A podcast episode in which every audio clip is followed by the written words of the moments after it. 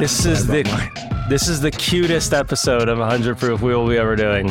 Listen, well, here's the deal. Mao told us, for those who are watching, uh, that we were supposed to, for, uh, by the way, welcome to 100 Proof, everyone. Your weekly podcast dedicated to all things Let's go. NFTs. Um, so, Derek, uh, yeah, we Mao was giving us shit because we were wearing baseball hats the entire time. We wanted to, you know, look a little bit more presentable, a little more professional. And we would pick matching beanies. We had to do it, dude. We Hold we on. had to go there. I saw you got something down there, dude. Is that the uh is that the squiggle Marfa beanie? There we go. Look at that I'll thing. do that dude. one. That's that's a little bit more on brand too. With the uh, So you're gonna have to explain sport. where you got that uh, for the audience because these are pretty uh, these are pretty s- select. I I uh, I don't see these floating around very much. Yeah, this one actually I did pick up in Marfa in, in Texas. So we had that uh, you know, for those that haven't been, definitely uh pay attention next year when they throw their annual get together in Marfa because it is I mean, it's so much fun. We we have a blast out there. It's the best. It's yeah, it's the best. So um yeah, if you want to go uh to Marfa, Texas, it's it's you know, you have to fly in and then drive for a few hours. Um, and once you're there, though, it's very remote. It, they have a, little art blocks house. There's like a dozen or so artists that show up. Tom Sachs was out there last time. Uh, you know, Dimitri's are always out there. Um, Tyler Hobbs, uh, was, was he there this last year? He was. Yeah, Tyler yeah, was Tyler there. was there. Yep. Yeah, that's right. Because I think he was on the fence of whether he was going to go or not. But um, yeah, I mean, just all the the great. It was a great artists. crew. Super great crew. Yeah. We got these uh, amazing warm souvenirs as a uh, as a as a thank you, which was awesome from the Art Blocks team. So I, I rock my squiggle beanie all the time. And by the way, I got your um your care package in the mail from someone on your team. Uh, oh, did the- you get the the glitch the hoodie? glitch? Yes. Well, not the hoodie. I didn't know there was a hoodie. Oh, dude. What? Don't salute until you, you send me a hoodie. You saluted too early. All right, my my B. We got we got you, Kevin. We'll uh, Well, I got a white T-shirt and some Zach stickers. Zach. If you are listening to this, we need to get the man a hoodie. All right, let's make it Zach, happen. Zach was very nice and sent me some good stuff. So, uh, it, it, so yeah, let's talk about that real quick because I, I think that'd be kind of fun. Um, you know, one of the things I was I was delighted to hear is that you opened a studio out there with Glitch. Yeah, But I, I'm curious, like, what are the hours of operation for something like that? Is it only when? Because Marfa's kind of like I can't imagine you have a lot of people walking in every day. It's true. So um, I think only about fifteen hundred people or so live in Marfa throughout the Yeah. week, year round, and then it expands on the weekends and during big events, and you start to see a big, a much bigger flood of people come in. But pretty small uh, in terms of just like day to day traffic. So the truth is, is like to start, it's been very limited uh, hours. We've got some stuff planned, and we've been um, working through this internally and and thinking through strategy about how we want to approach the physical space and the digital space of Glitch here in the new year. And we've got some cool stuff we're cooking up around um, curation and finding really great objects to talk about and storytell around. And uh, we're working with a gentleman named Malta over at um, on the uh, Bright Moments crew to kind of help with some of that curation storytelling, along with uh, my wife Maddie. Um, but we've got we've got a team we're assembling internally to start doing some more day to day stuff and month to month stuff, both in person uh, at the gallery and then also on the internet. Uh, that's the beauty beauty of the space. I always thought it was going to be something that was more kind of opportunistic based on what was going on in Marfa because you know there's there's massive events that happen there several times a year. It Yep. was that kind of the thinking like hey let's let's do this where it's you know if if there's enough traffic here let's open it up and then you know Quantum is you know another space down here in Santa Monica right around the corner from here and they they did a very similar thing but you know it's I think it's it's a hard thing to educate people about NFTs. Well they they tried to sell NFTs there. And Yes. you know, I think Justin would tell you, uh, and the and the team over there would tell you, it's it's it's tough right now. You know, Yes. Yeah, I would say differentiate in a couple ways. The first, so to, to your original question, like a hundred percent, we plan on having activations and exhibitions and live events there throughout the year. Um, there's the Marfa Invitational, which is coming up shortly. Uh, the Chinati Festival is always uh, just a, a, a time when and when traffic floods in, and then of course Art Blocks events as they continue to happen throughout the year in Marfa. Uh, we'll definitely be having a, a live presence there. I think because the focus of Glitch Gallery is so educational and not uh, there is no like monetization component.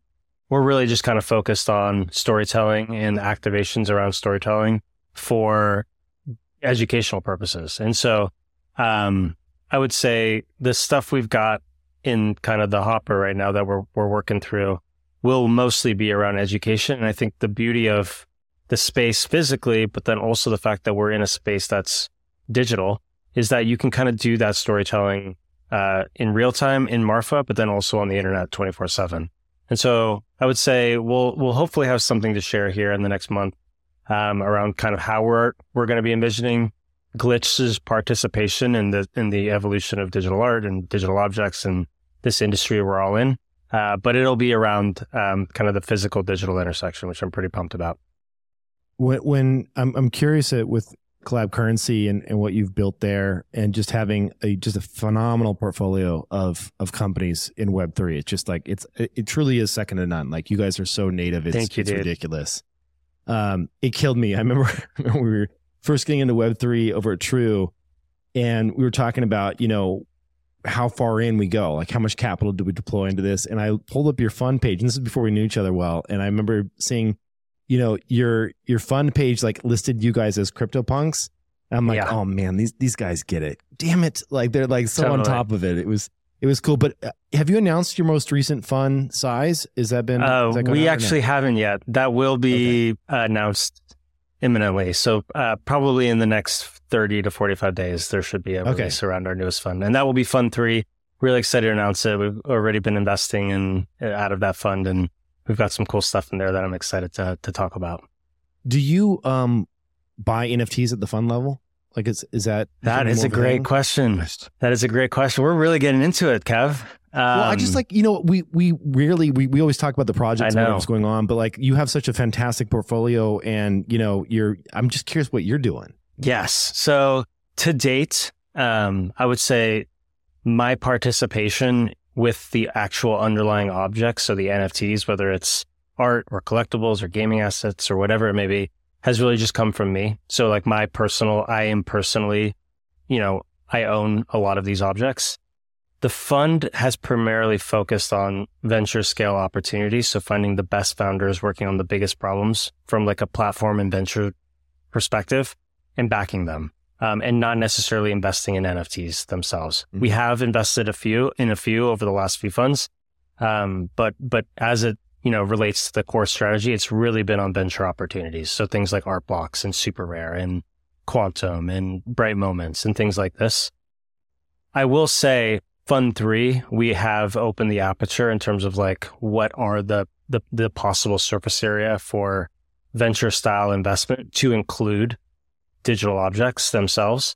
And so I expect uh, Fund 3 will have some exposure to the underlying objects in this space. Uh, I'm not totally ready to talk about what that looks like from a fund level yet, but um, but certainly it will be part of the strategy, as I expect the it will be part of the strategy for many other venture funds here in the future. Are you buying Wolf Game NFTs? So I am We talked a about this last week. It's true. So I am at a point right now with Wolf Game. I actually was following that project very early on at the very beginning. I owned plots and some of like the assets within it. And I would say just like my interest level kind of fizzled out there um, for about six months. It's unquestionable that, you know, it's like right back in prime time and folks are talking about it. And so what I've just been trying to do over the last couple of weeks after chatting with folks who are very deep in that ecosystem, like G uh, and Eric, um, Snowfro, and, and a few others who have like recently really started to dig back in is trying to Seed phrase, educate myself. You saw what he did, right? I saw that he he did he what did he sold a punk, a one attribute. he punk. sold a punk. That's right. Um, and I, I, uh, I, so yeah, to answer your question, I've been trying to educate myself and really understand the surface area there a bit better, but it's, um, it's been interesting to see the revival there and, and see people very excited about that. Where are you at with Wolf Game, dude? You know, man, I wish I had the time. To be honest, like I just wish I had the time. We're both pretty I was- busy. I was just working. I was working, and I've spent the entire day. It's nighttime now. You can see outside here, and I spent the entire day working on on proof and Moonbird stuff. And then I remember I was I was sitting down. I was having a Sweetgreen for for lunch. It was a fantastic company, uh, and uh, don't own, own any shares or anything. But uh, actually sitting down, and I pulled up the Wolf Game website, and I was like, okay, I'm gonna I'm gonna learn. And I just like the music started playing, and I'm like, what am I doing? Like, do I want to go down this rabbit hole? Totally. I'm down so many rabbit holes, and then you have to get yourself out of the rabbit hole, and you go down another one. I just, you know, that do not mint that you got me into. I minted the I minted now the the second of chapters? that. With the what? The chapters. the chapters. Yes. Yeah, we're gonna. So we actually uh, we have someone who is in the proof community who is deeper on that project than I think anyone else. We're gonna have to do a show exclusively on that project to figure out what the hell is going on at some point. Um, yes. because I feel like there's more than meets the eye, but I'm also not totally convinced that there is. I think we just need an expert on Do Not Mint to come in, sit down with Dude. us for an hour, and we just need to You, go through you it. were shilling your bags to me on Do Not, Not Mint. true. You have to be the expert. You, you play the Mal Mal needs to play the tape because that is not what happened a year ago. What happened a year ago was like I just came across this thing. It's kind of interesting. Definitely don't buy it. Uh, but uh, it is pretty. It is like the longest rug of all time, and I'm like, longest rug. you know what's interesting is like the dude whoever is behind that project. I'm not like there's no money that's been generated. Like there's Right. He's just been putting content or he or she has been putting content out for the better part of a year every couple of weeks without fail not selling a single thing. And i'm part of me is like super skeptical. Like are we just all kind of like walking blindly down this tunnel where like we're gonna have to throw you know a couple thousand bucks at something here and pretty soon? Right. or is there uh, i don't know is there some sort of just like public storytelling that this person is all about and we're just all along for the ride and it's kind of like a fun rug I I, I want to believe that it's like Banksy's first project or something like Wouldn't that be somebody awesome? that like you wouldn't that be awesome? And that yeah, like just like somebody that's just like playing the long game, you know?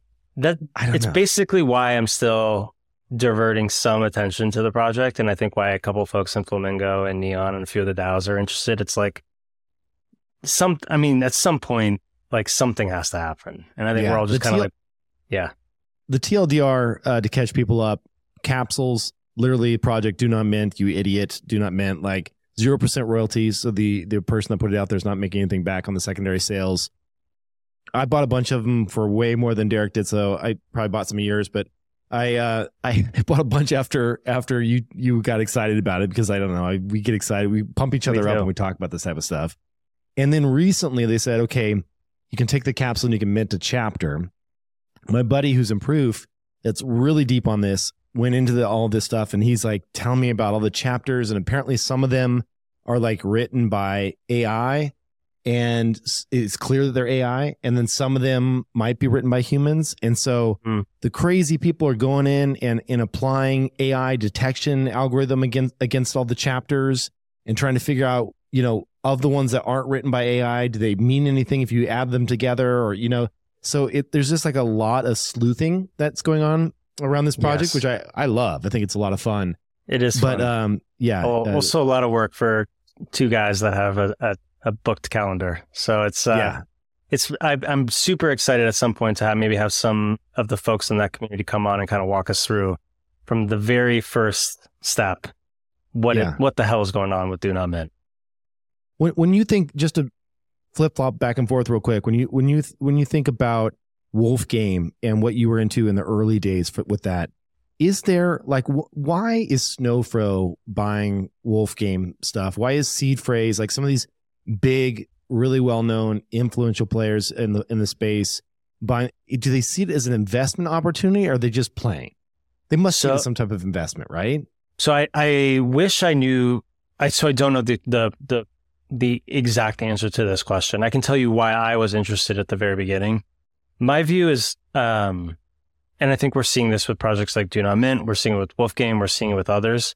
You are able to build a gaming like experience using blockchains, using digital assets that even if the, you know, the graphics or the UX isn't superb, you're still able to create an experience that's fun and financialized and interesting and keeps people attention and uh, mini economies of which the game can run, even using just text and photos and like, um, you know, storytelling. And I think we've seen time and time again that if you pair some of those storytelling like primitives with blockchain primitives, even if you don't have a fully fleshed game that people can play like you would on a console uh, or on, you know, that you would download from Steam and so on and so forth, you can actually create something that people want to play together. And I think Wolf Game kind of cracks that. I think they've created a system by which, you know, cohorts have formed and clans are, you know, working together to, you know, win these competitions and um, be a part of something that's bigger themselves, bigger than themselves. And they're using blockchain rails to do it, which is pretty exciting, right? Like that these types of experiences can affect this many people and, um, and even given the crudeness of like what the UX looks like, it's just a, it's very illuminating because you can start to see a path towards very rich ecosystems or economies getting built out of this technology eventually. When you pair some very well resourced individuals and some creativity with some of like the early kindling that we're seeing here. Yeah. I, I'm always curious if, if if there's a path to something that is is bigger in terms of, you know, if you go deep in that particular game, are you going to play and and have fun for six months and you look back and you're like, okay, I'm out now? Or is this something that becomes you know, I look at Axie Infinity and others, and I'm like, okay, what am I? What's the end goal here? Like, is this something that two decades from now will matter, right? Or, or that if I'm if I'm buying and I kind of like stop playing for a bit, is it for active participants or can it be for passive investment? You know what I mean? Like, yeah, if I'm if I'm collecting passively, I think the answer is it can be for both. Like when you when these assets now can be priced and there's a, you know, there's bidders and there's sellers and there's markets that form around these specific assets. There are ways to passively play these economies and just like have broad exposure to the fact that they may continue to persist and grow in attention and um, could be valuable in the future. And there's also ways to make use out of those assets on an ongoing basis and like actually compete and play and try and derive like immediate short term value and productivity out of those assets.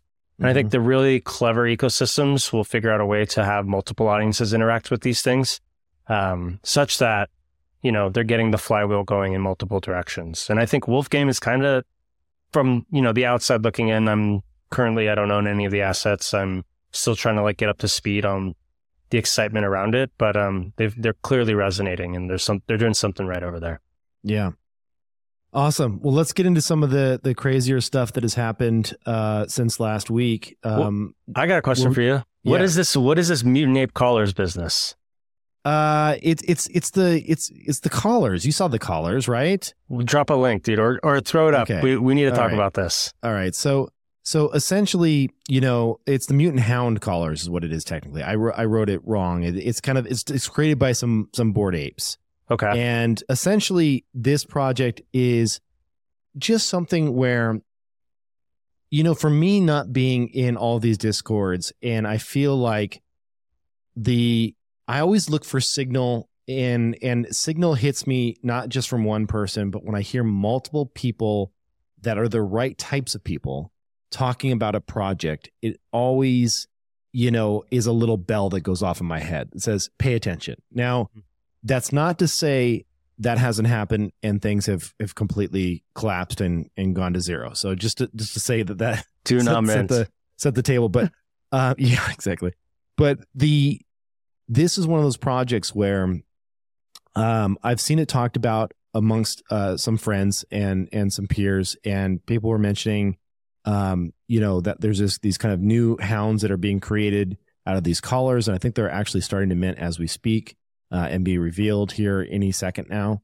Can um, I ask you a um, question and, about this? Yeah. So I'm looking at the art. I'm just kind of playing around. This is like, I mean, it's very clever. It's in the spirit of like the original Bored Apes, Bored Apes right. art. But you're telling me, and I'm just getting up to speed here, that this is a derivative collection created by a fan of the Bored Apes Yuga universe. And he's taking the lore and spinning it out in a new direction. And it has a yes. team, an art team and a tech team that's working on building out a universe that's a derivative of the original. Is that right? That's right.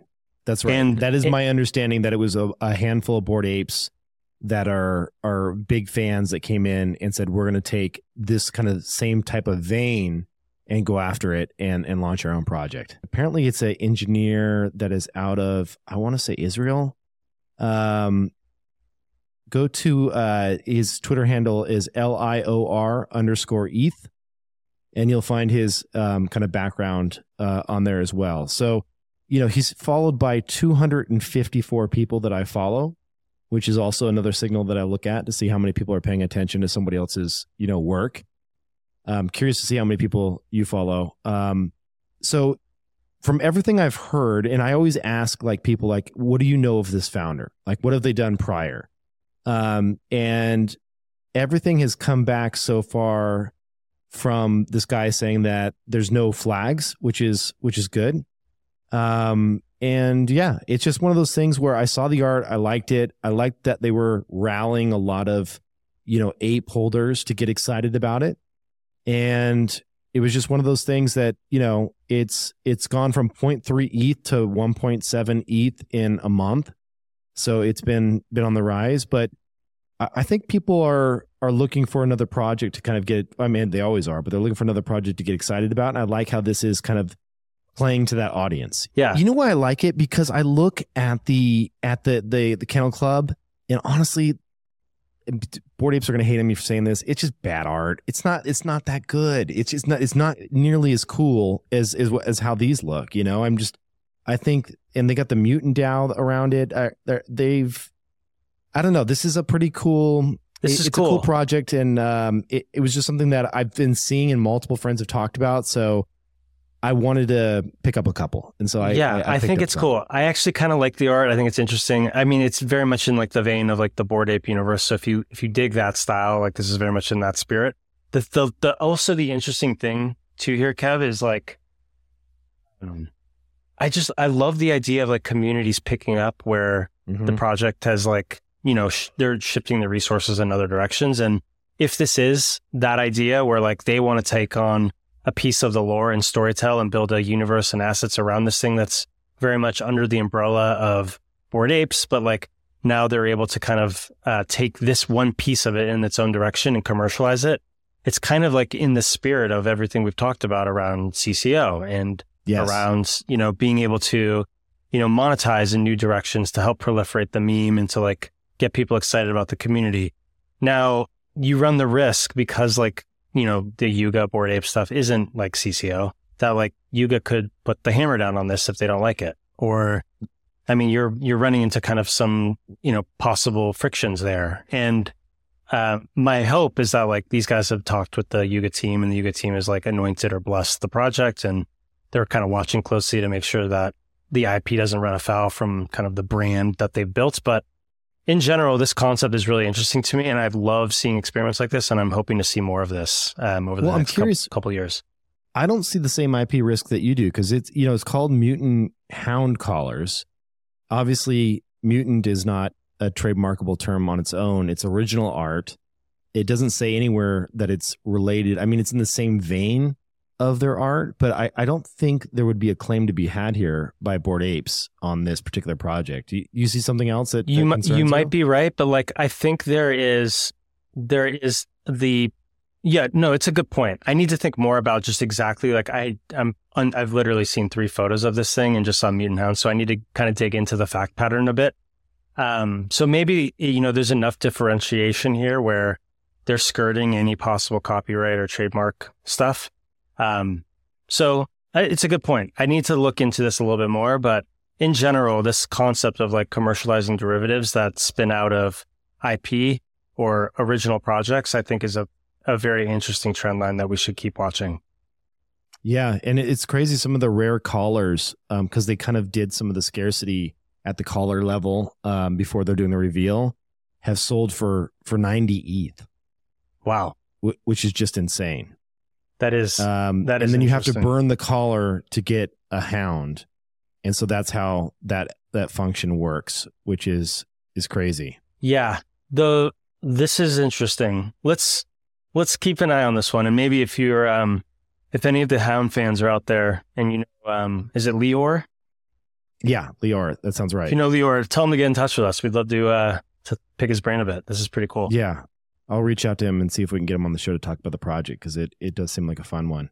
But you're you're right in that like the, the thing that excites me most about CC Zero and Moonbirds is honestly what we haven't done, which is get the the actual DAO up and running so that we can deputize and empower community members. Because we've seen, uh, speaking of which, uh, look at this thing right here, dude. Oh This my god, a, is that a, Moonbirds playing holographic? card? That's awesome. That- a holographic Moonbirds playing card that one of our community members um, dropped by uh, the the office today. And this isn't to try and sell anything. They already sold out completely of these things. Unreal. They did, they did a season one, but it just goes to show we didn't even have to talk to them. That's the power of CC Mm. Zero. They just went and built the entire game, printed these, sold them out, and the the guy was stoked. Like he came by the office, super nice guy, and uh, you know he was just like.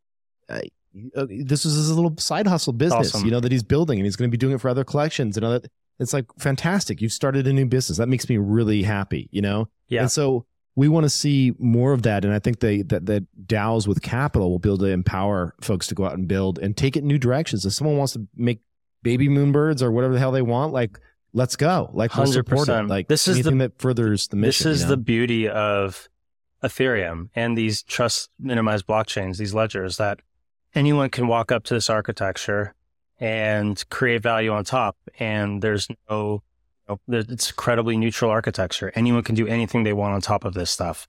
And CC0 is uh, the same principles. It's, you know, this is a platform by which anyone can walk up to and build new value on top. And so, uh, you know, spiritually and, um, and from like a practical perspective as well, I, I, Uh, it aligns with me so much seeing these kind of economic experiments being run because I think some very interesting, valuable stuff is going to get built out using this stuff as a platform, whether it's mutant hounds and digital assets or trading card games or, you know, whatever it may be. I think the, the, the beauty of CC0 is that it, it acts very much like this credible neutral layer, similar to why we've seen, you know, the long tail of experiments get built on Ethereum. So it's very Yeah. cool to see this stuff play out. Speaking of people that are are just really helping push the space forward and that are very much aligned with CC0, um, you know, six five two nine. Have you seen the action that's been? I've been watching that collection rip, and you know what's interesting is Yeah. he um he got some very talented artists. I think to do some of these these mints. I, I'm a Grant Yoon fan. I think he's uh very. He was a Grail artist. He's a exceptional at networking his collection and and um really giving back to the community, but then also being in conversation with the community around digital art. And I know his collection has done with the six five two nine stuff has done well uh, among others. But it's been it's been interesting to watch that one play out. I'm not a collector. I'm kind of watching from afar, but um, it is a very interesting collection. So kudos to six five two nine and and for folks that are are geeked up about that one because it's been it's been kind of a ride there these last uh, these last couple weeks. Yeah, he's been building quite the. It's really just an enterprise at this point, you know, with the the whole open metaverse plans that he has, and like it's just uh, the capital side of the business, which has been acquiring, you know, some Yep. great NFTs. Like it's uh, it's been fun to watch. So this is it's it's cool stuff. It's really cool. So Definitely. something to pay attention to. Um, awesome. So you had a couple other projects that you uh, friendship bracelets, man. I know. And you know what's crazy is um, when I wrote this a few hours ago, the floor was at 0.5 ETH and now we're up to, I think, 0.62 or 0.63. But just to kind of level set, uh, these friendship bracelets are are pretty cool. So we talked about it on the show when they came out. This was back in, I want to say it's no, November when we first brought it up on the show. But it, it was essentially um, a generative drop uh, with an artist named Mac and Snowfro as a collaboration.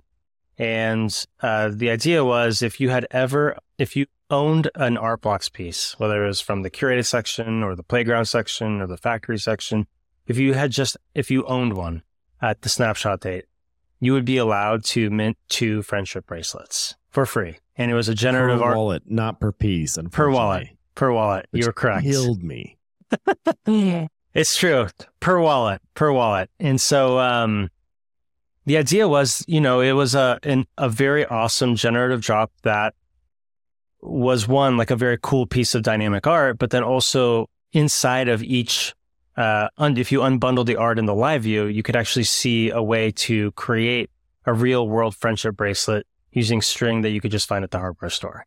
And so it was this tease of this idea between the digital and the physical by two really great generative artists. And it was like a, a thank you to people who had engaged with the Artblocks ecosystem and they minted for free and they continued to mint for free up until yesterday. And, um, I mean, the, there has been 38,000 of these minted and the floor price for an individual generative free bracelet is now 0.62 ETH. So it is, um, it's been wild. I mean, people really have flocked to this project. I think it's, it's been an amazing way to see kind of the network effects of this space, kind of grab hold to something that the community agrees is valuable and rally around it. And I also think it's very interesting that the people who are holding this thing are a qualified audience of people who have ever actually inter- interacted with the ecosystem.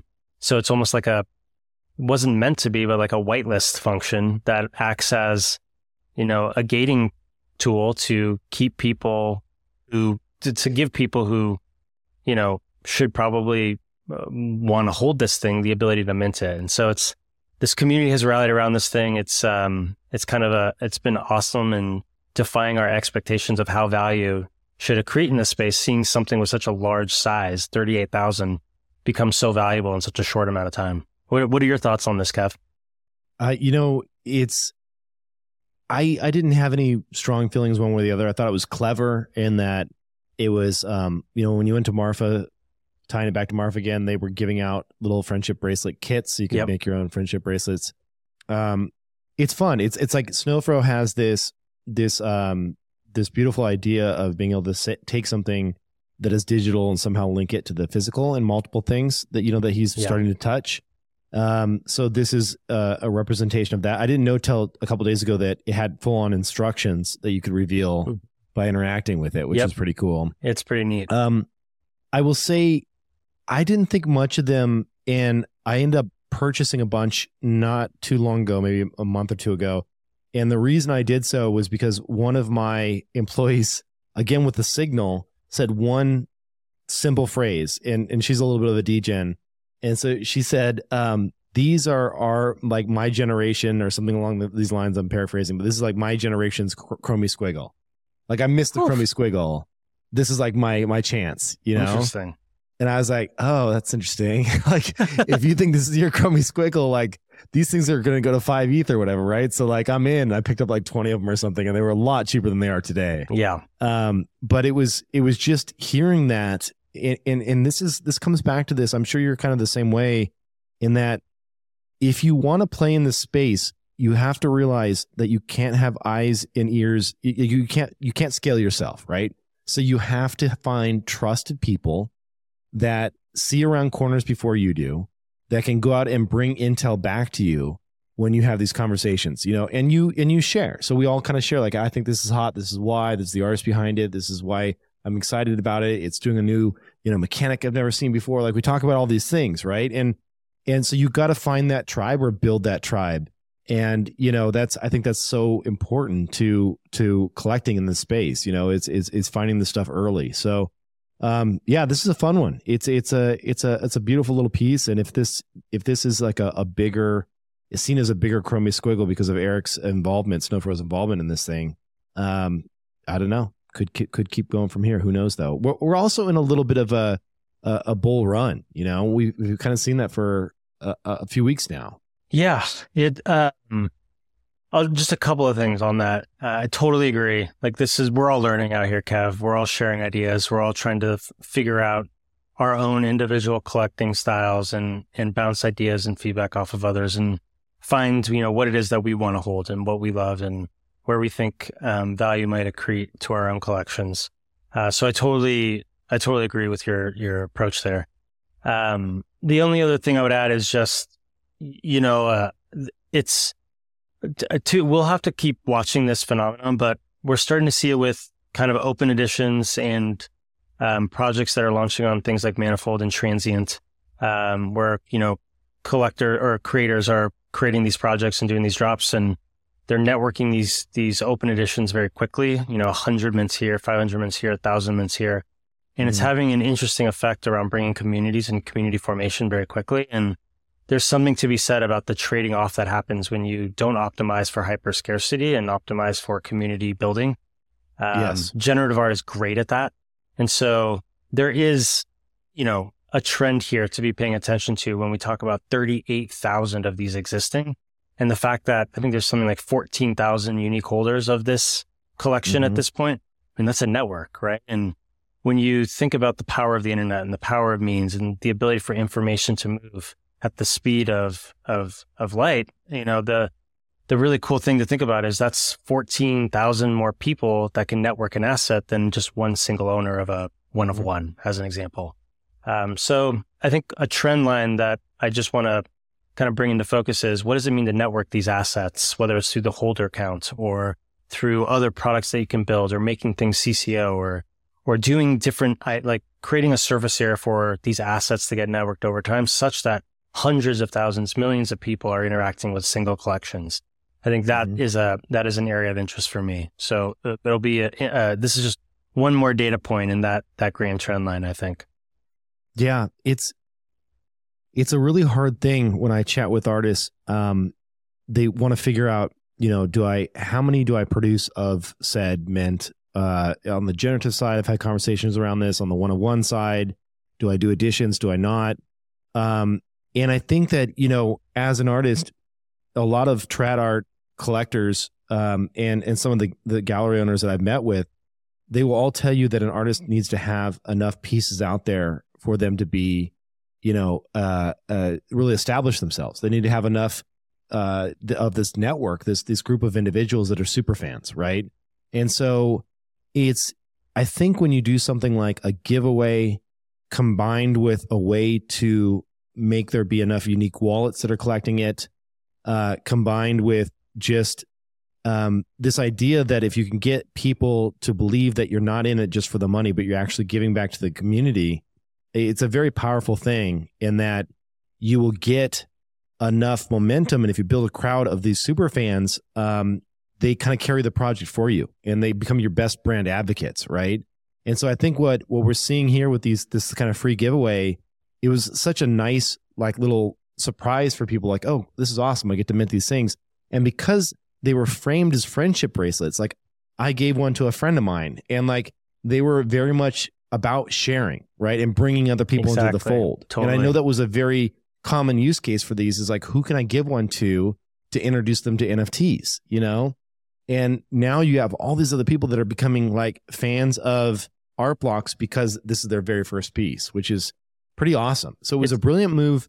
Uh, Snowfro is just, you know, he's damn smart. He, like, dude, he's, he's living he's lived a few years ahead of the rest of us. Uh, he's also just so nice. I'm like, how can you be all those things? Like nice and smart. He's the, like he's he's the perfect human, dude. He's the perfect yeah. human. We need to clone him. Let's uh yeah, this it's it's crazy. We need to yeah, protect and, and save Snowfro exactly. Uh, from all things bad. Um so anyway, yeah, I'm a fan. How many of these uh, bad boys do you own? I own quite a bit. Um, give me give me some numbers here. What's your what's your bag? I I own over. I'll just say I own over. I own over a hundred, and I own less. Oh my god, less than three hundred. Um, mm. I like this project a lot, and so um, yeah, I um, I, I will also say, Kevin, to your last point, I'm planning on gifting these and like using these as an onboarding tool for people who are interested about Web three, who have curiosity, and um, I think there's something really cool about like me being able to gift one of these to somebody that I meet in the future and explain to them what, you know, provenance means as it relates to digital objects, yeah. what ownership over a digital object means, why this one is unique and how it was created procedurally on demand uh, by me when I uh, made it or by whoever created it. I think that's a really powerful forcing function to get people to understand what's going on here. And as I have conversations with folks. Like I want to use this as a tool to be able to to do that in the yeah. same way that you know Eric was giving away Chromie Squiggles, you know, to anyone that he would meet for the first year, um, whether it was a collector or you know, a potential partner or a gallery or a museum. He was so kind. He was so kind. I, I, mean, like I met him one time and he was like, "Here's a free squiggle," and I was like, "Dude, you're the nicest guy." Like, exactly, like, and like insane. And I mean, that really like that ability to have a not just a verbal conversation, but then a proof of concept to be able to explain why this stuff is so powerful and yeah. to get people so resonant to like owning a digital object. That is something that is pretty killer. And so I want to be able to do that. it's so mind blowing when you think about Snowfro just gifting those things away, just randomly minting them for people. And I know every once in a while, I mean, he's coming up on the end of the collection because he only has a few hundred left, but you know, every once in a while he still does it. And, you know, it's changed, right? Like before when he was gifting these away, I think when he minted mine, like it was a couple hundred bucks worth of value. And you're like, man, thank you. You know, that's mm. awesome. Now he's dropping like a used Volkswagen on people when he just like totally gives them away. Like they're they're like it's pretty know, wild. like twenty grand or something or whatever. You know, it's just like boom, car right on you just for totally. So what you're Derek? So let me uh, just so I hear you correctly. Proof of conference. Someone walks up to you. They have a conversation. They get a free friendship bracelet from you. It's essentially what you're saying. So, well, you just know checking. what? You know what would be really fun is like I have so many like I have so many random NFTs at this point, and like I've thought about just like throwing them all in a hot wallet and just the first one that comes up in a conversation with someone, I'm like, here, here's an obit. Like you can have one of these CryptoPunk derivatives, or here is you know this like random generative drop from Tezos, or here is something like there's something yeah. so, so, cool about that.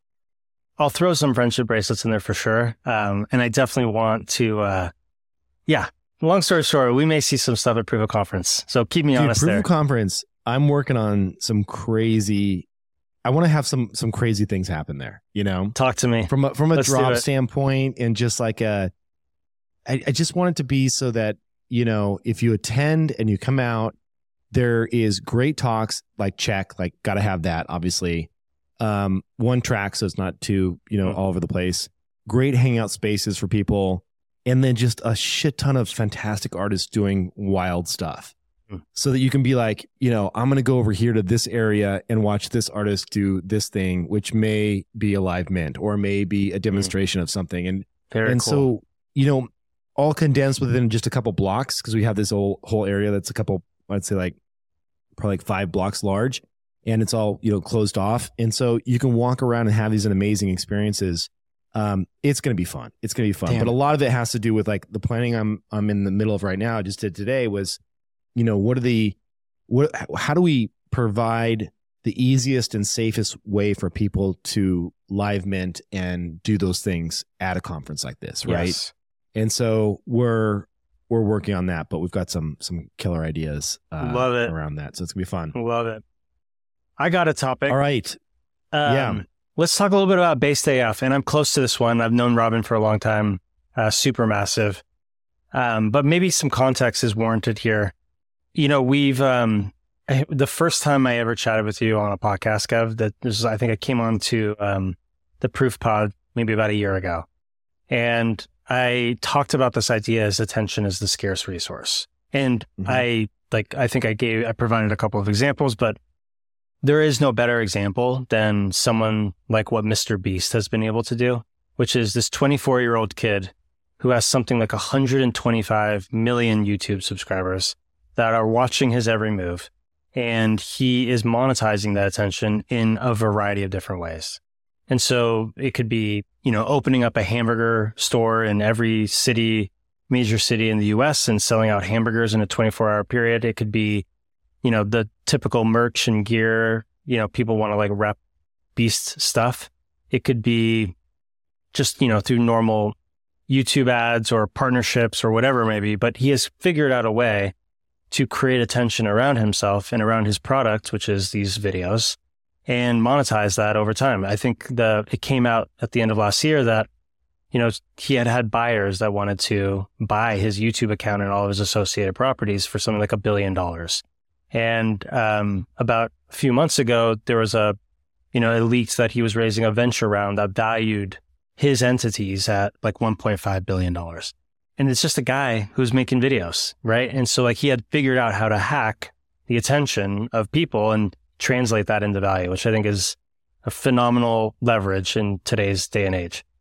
So, you know, my view has been uh, in a variety of ways, like create attention and you can create attention in all sorts of different ways, but then have a compelling way by which to translate that attention uh, into something like monetizable. That feels like a great playbook for delivering value consistently.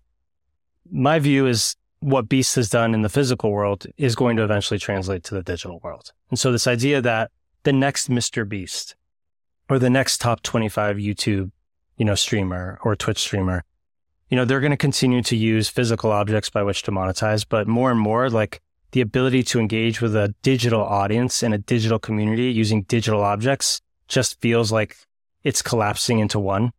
And so I've had this thesis for a long time that, you know, more and more we're going to start to see these streamers, these YouTubers, these VTubers, these, you know, people who, who create products on Twitch or haven't been able to network themselves or generate massive amounts of attention start leaning into Web3 rails in order and the objects therein in order to interact and give communities the way to participate in, in right. kind of what's being built.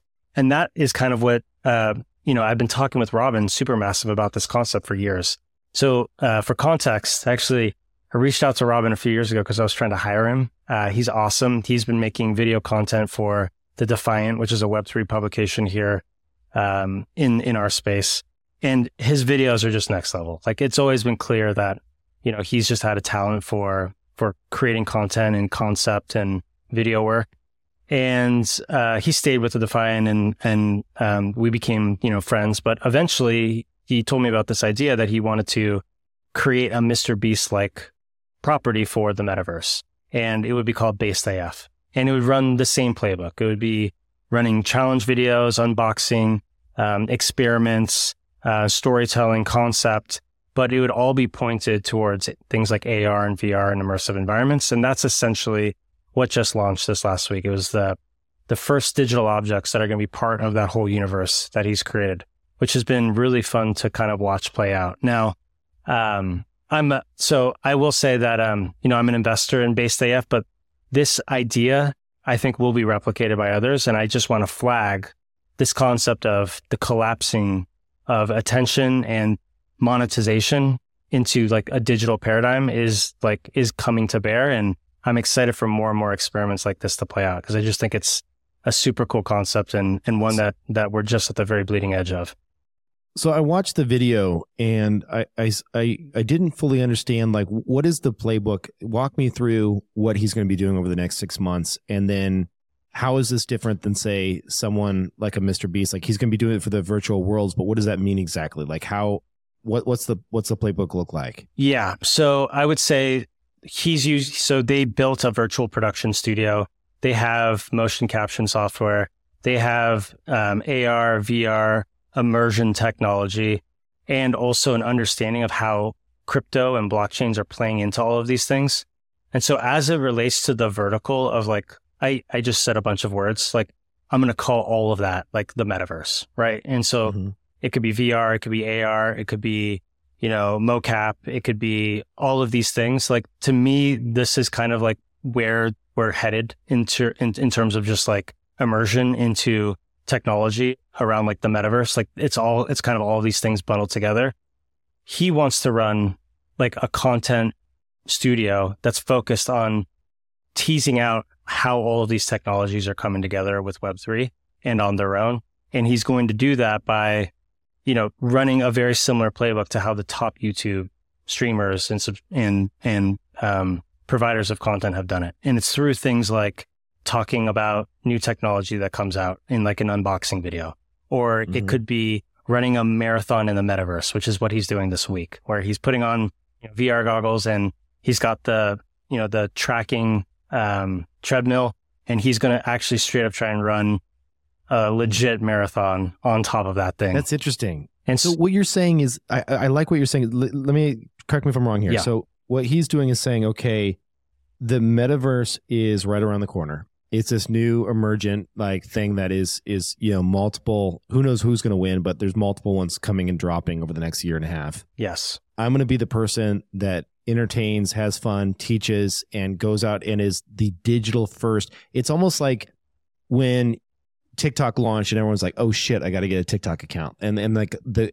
everyone rushes in. Like we've had this with influencers right? Where yes. it used to be vine and, and then it was instagram and then it was like you know there would be these services and it, and if they were if they were hot and had enough stickiness to them creators would rush in just to see is there anything here and if the, the platform performs it becomes massive and they're they're stars in that platform so is is is this kind of an idea where he's coming in to say okay let me go and and actually be first here. You've and, totally and got make a it. name for myself. You've totally got it. And it's a content studio. So he's got this huge team at this point. I say huge, probably got 10 people.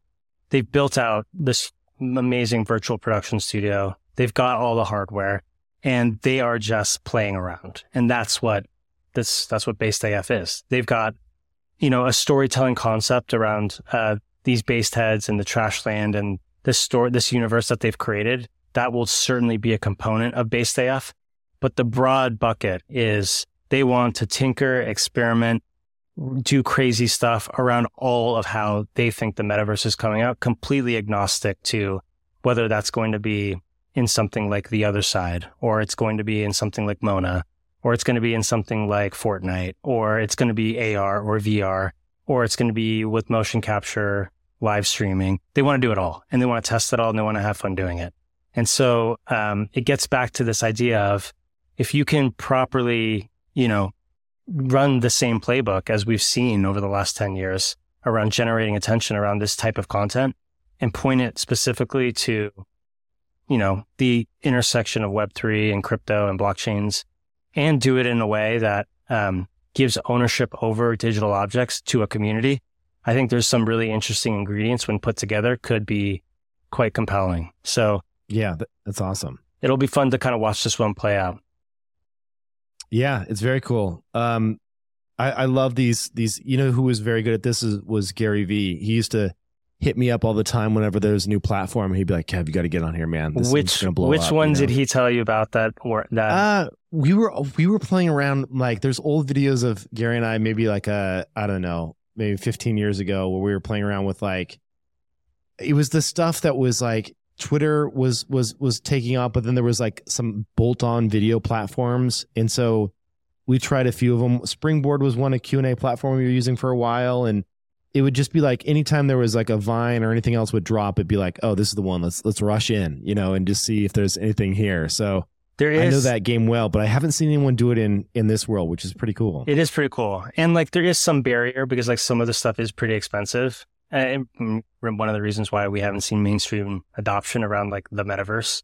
It's like it is Yeah. expensive to buy fifteen hundred dollar Apple VR goggles. Um, but uh, I will say that like you know there is a first mover structural first mover advantage to like being the person known to play with this stuff and geek out on this stuff and tell stories around this stuff and I think that's the uh, that's the vision here, and it'll be fun to kind of watch it watch it play play out. Yeah, that's awesome. Very cool. Um, let's talk about cold storage delegation. Yes, I know this was a little.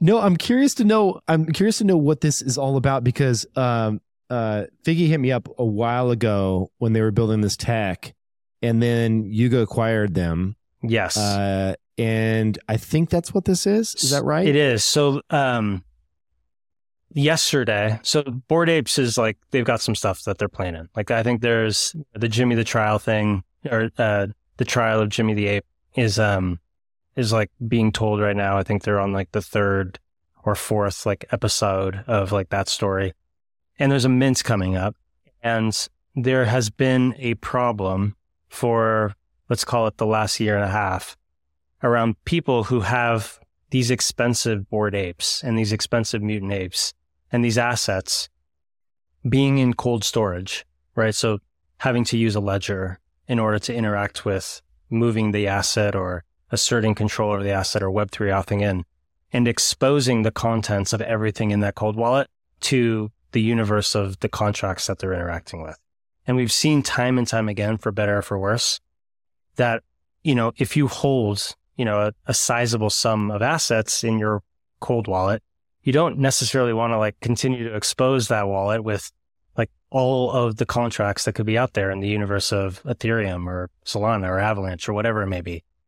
And so there's been this growing desire by which to, to disaggregate the ownership rights you have that exists in your cold wallet with the ability to like actually mint from a new contract based on like an mm-hmm. airdrop or some new right that you get. And I think this is the the product um, that you're describing. It's called Warm.xyz, and it was Mhm. part of WENEW, and I think that's sold to Bored Apes. There's a second one that's growing pretty quickly. They've got like 200 million dollars in total value locked inside the registry called delegate.cash. They're the Mhm. same concept. It's this concept that we need as an industry to get more sophisticated around how we can exercise our ownership over these assets without subjecting the entirety of our, you know, sovereign wallet to a bad contract. And so uh, yesterday, like this was a, I, Artblocks did this first with friendship bracelets. So they incorporated Delegate Cash. So if you had an Artblocks piece in your wallet and you were part of this registry, you had signed up and bestowed your the rights associated with your cold wallet to a random hot wallet. You could choose whatever one you wanted. Um, you could just mint from your hot wallet on the Artblocks platform and mint your two friendship bracelets, even if you didn't have anything in the wallet you were minting from, right? Or the the the public address that you were minting from. And so um, Bored Ape took a cue and is now doing this too, which I think is great because we continue to see like these hacks come, you know, happen in the space, which to me is like throttling the ability for this space to get, you know, serious. And um, I just love, I just like structurally love seeing emphasis and effort made towards stuff like this because we just need to like grow up and like we can't be, you know, um, exposing everything that we own to everything new that we interact with uh, just because we want to access a new airdrop or just because we want to access some access control right that we're prevented from in wallets that we don't have the ownership in. And so these delegation services are a way to take a step in that right direction and to start allowing the um, the space to build around these standards so that we can prevent like the next big hack or the next big um, you know uh, you know trick or whatever it may be in one of these discords or on Twitter or whatever wherever you know these things are happening. Yeah, yeah. This is um it's a concept I think a lot of people have talked about, and I, I know Delegate Cash is is pretty awesome. Um, I I we didn't have a chance to play uh with the one that we knew had had created, but I love this idea of there being a pointer to to prove ownership. Yeah. You know, and say this is this is actually my wallet over here. Let me sign this one, and we're good to go. Right. Exactly. Um, that's just so important. Uh, yeah, uh, this is this is certainly something I could see um, us supporting for for future mints as well. Like there's there's no there's no reason you should have your hot wallet like ready to go. In fact, we we added recently a proof to XYZ just the ability to connect multiple wallets. So um, if you log in and create an account, you can tie in um, authentication for you know five different Ethereum wallets if you Love wanted, and a Twitter account and whatever. And obviously, we can't touch any of those assets, but we've proven now that you hold and own those assets. So if you if it's for simple things like claiming a reward and having something shipped to you, you don't have to pull out your hot wallet, Yes. right? Like that's that's that's fine. So that's um that's an easy one to to do. And then obviously, if you need to move assets, that's that's a whole nother matter. But uh, we don't want people to be interacting with their their cold wallets or their cold storage or having to pull out their ledger every single time they want to do a basic you know profile update or something, right? It's also just it's like terrible UX. Like, I mean, it's take away the security stuff for a minute. It's like that you have to lug around this piece of hardware every time you want to do something interesting in this space is, you know, it can be, uh, I think relaxing some of those frictions will just create a design space for better applications, better UX to get created, which I'm yeah. like very much in favor of. You know, I'm optimistic that this can happen at the hardware level. Like, I, I, I hope that Ledger fixes this problem and MetaMask. It can happen at the software level as well. Yeah. Like, we need code that actually says in your face, this is going to be transferred out. Like, and point and show me the NFT that's going to be transferred, right?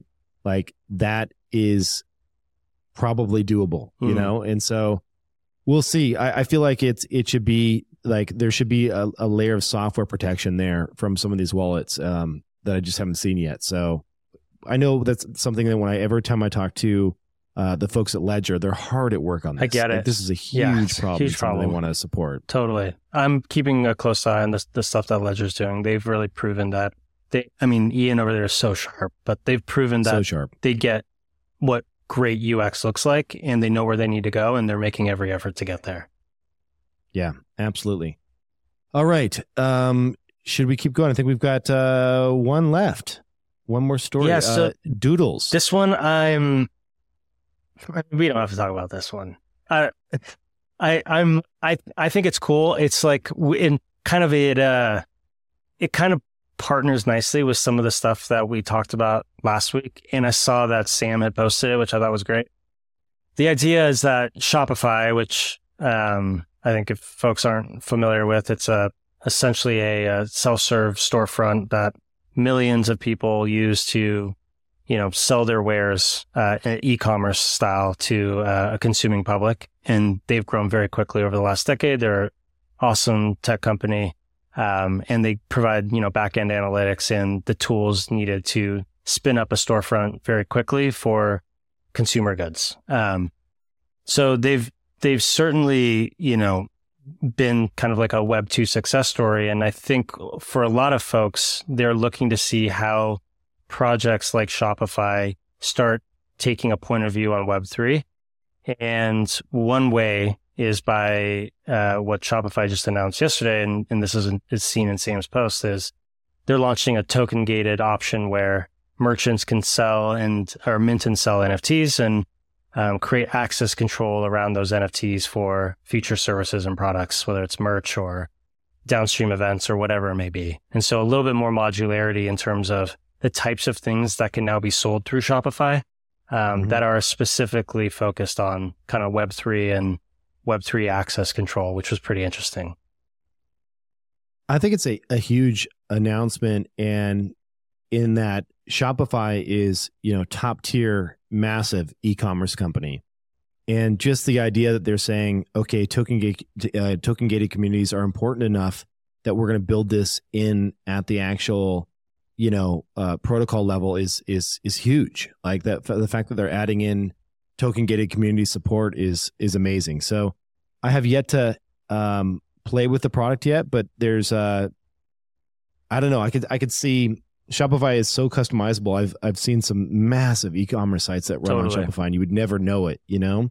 And so I can imagine um, this will just be powering a lot of the physical commerce that is tied to Web three. Totally. I think it was. I, I had a, a, chat with this, the CEO of Shopify, um, like a Zoom call with him, maybe eight, six, eight months ago, and it was. I knew this was coming just because he was talking about you know buying and holding punks and fidenzas and things like that. Like he's like hardcore in the space as well. So we were just chatting about, you know, what what NFTs were hot and what we were excited about at the time. And I just um yeah, I mean this is a massive publicly traded company that is is basically, you know, saying they're they're all in on web 3, um which is which is great. Yeah. Love to see it. And I think um dovetails really nicely with the conversation we had last week where like on the corporate side, it feels like these moves are definitely they're awesome. Like it's going to be trickle trickle flood. Everyone eventually like this will be table stakes. We're going to see everyone mm-hmm. realize like the power of being able to build access control around digital objects for e-commerce. Like that is obviously understood by Shopify, and I think it will be understood by others.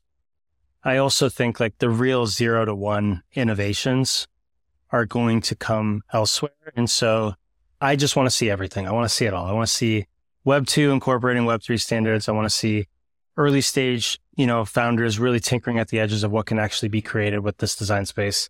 Um, but yeah, philosophically, just love that this is happening and super excited to see it, um, see it announced. Yeah, we're we're in the same boat in that I think Web two entering into Web three is is nothing but a good thing yeah. for the industry. Agreed. Uh, number one, they're they have the eyeballs that we need in Web three like they're holding on to them. Totally. And so the more that they can build into their app and products and expose um, their audiences to Web3, the better.